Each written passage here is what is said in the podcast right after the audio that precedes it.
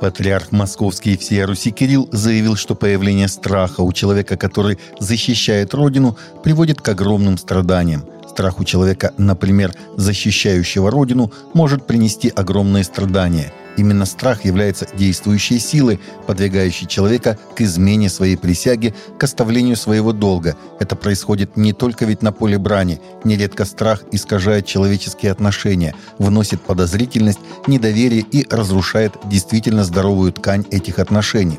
Страх может быть в погибель себя, своих близких, родных, в погибель самой Родины, сказал патриарх Кирилл на торжественной проповеди после великого освящения храма святого равноапостольного князя Владимира в Анапе. При этом страх Божий – это не эмоциональный страх, и никто в связи с ним не испытывает этой опасности, вредной и губительной эмоции страха, сказал он вышел отчет «Церковь в Польше 2023» со свидетельствами раскола поколений у католиков. Оказалось, что люди среднего и молодого возраста все больше отходят от веры и церкви, сообщает Пилар Католик. 26 сентября в столице Польши Варшаве состоялась пресс-конференция с презентацией нового отчета, представляющего краткий обзор и анализ состояния польского католицизма на сегодня – его подготовили аналитики польского католического информационного агентства КАИ в сотрудничестве с Институтом наследия польской национальной мысли. Авторы краткой презентации делают вывод о том, что в настоящее время в Польше в области веры образовались два мира из поляков моложе 40 и старше 50 с промежуточной группой 40-50 лет. Причем упадок веры резче всего проявляется в наиболее молодом поколении – в нынешнем ежегодном отчете отмечается, что численность постоянных приверженцев церкви и веры за последние два десятилетия сократилась более чем на треть. США на крупнейшей в стране конференции по христианскому мировоззрению спикерами выступили известные апологеты – Организаторы конференции по апологетике, которая проходила с 24 по 26 сентября и где рассматривали доказательства воскресения Иисуса, тонкую настройку Вселенной, докладчиками были известные апологеты и служители, в том числе Ли Стробел, Уильям Лейн Крей, сообщает The Christian Post. Стробил, чья книга «Доводы в пользу Христа» была продана тиражом более 14 миллионов экземпляров, обратил внимание аудитории на два основных открытия современной науки, которые позволили сделать вывод о том, что Бог по сути существует. Во-первых, изучение происхождения Вселенной поддерживает идею о том, что Вселенная не вечна, а начала свое существование в какой-то момент в древнем прошлом – Второй вывод современной науки, подтверждающий существование Бога, это историческая запись о воскресении Иисуса Христа, которая есть стержень нашей веры.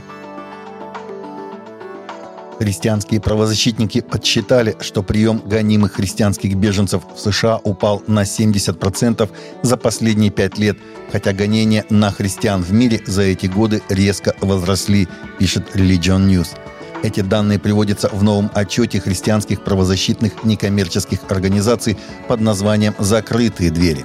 Его авторы указывают, что сокращение началось в период пандемии и усугубилось резким сворачиванием программ переселения беженцев в США при администрации Трампа – Численность христиан, въехавших в США из стран гонителей христианства, сократилась с 32 248 в 2016 году до 9 528 в 2022, что означает снижение на 70%, указывается в отчете.